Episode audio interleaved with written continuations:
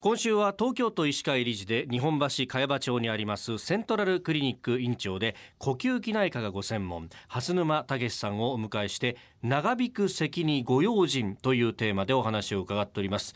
長引く咳を引き起こす病気今朝は RS ウイルス感染症です。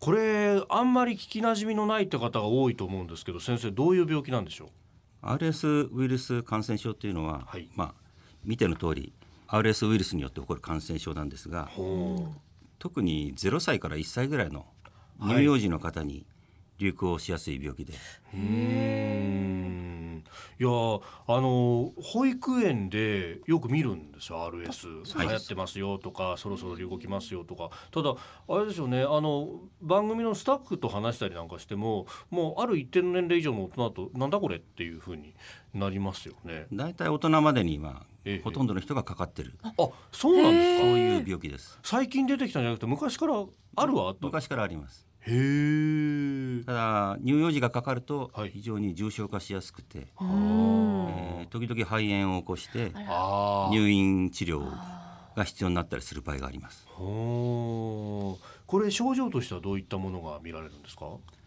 小さな赤ちゃんはまず鼻水のような症状から始まってあ38度から39度の発熱と咳が続きます、あー鼻水発熱咳っていうとあのあ風邪ひいたねっていう感じになるんですね。はいでこれまああの咳は長く続くんですか？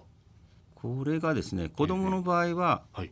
8日から15日ぐらいでまあ症状が軽くなると言われていますただ例えば、はいお子さんを面倒見てる親御さんたちに、はい。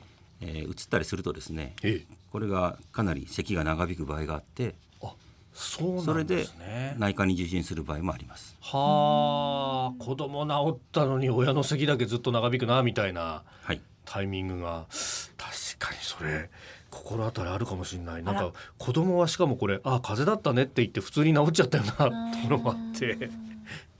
これ何かあの注意することとかあるいはお薬とかってあるんですか？この病気は残念ながらワクチンはないんですね。ああそうなんですか、もうかかったらかかりっぱなしっていうことですか？あのただかかってからですね、うん。はい。あの小児の場合だけなんですけどええ非常に重症化した場合は最近点滴で使うええ。治療薬が出ました。えじゃあ普通であればあの重症化しなかった場合というのは、まあ、ある意味その咳なら咳を抑える薬とかでこう対症療法的に治療していくってことになるそうです。咳止めなどで、まあ、症状を抑えるという治療が中心になります。はあ。あとはそうするとこの免疫がウイルスを退治してくれるってことになるんですか？まあ、自然に治るのを待つ。ということになります。これ予防の仕方って何かポイントとかありますか？RS ウイルスにかかってる人に近づかない。おおなるほど。じゃあ子供の世話する時もちゃんとその後手洗ったりとかそういうのを繰り返すと。そうですね老人保健施設なんかでもあのたまに流行することがあるみたいで。はい。そういうところでは多分気をつけてらっしゃるんでしょうけど、それでも流行するっていうことはうーん、気をつけなきゃいけない病気だと思います。でもそうあの、まあ、重症化した肺炎までいっちゃうとあれですけどこう咳が出てる状態だとそんな命に関わまあ、る命には関わららないんですけど、ええだから乳児。うーん。1歳未満の方ははい。特に要注意という病気だと思います。これ予防することっていうのはできるんでしょうか？これはワクチンはないのであ残念ながらーうん。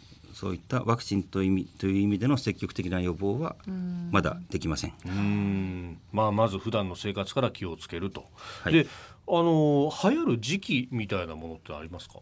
特にはないと思うんですけど、一年中。はい、いつでも流行るのではないかと。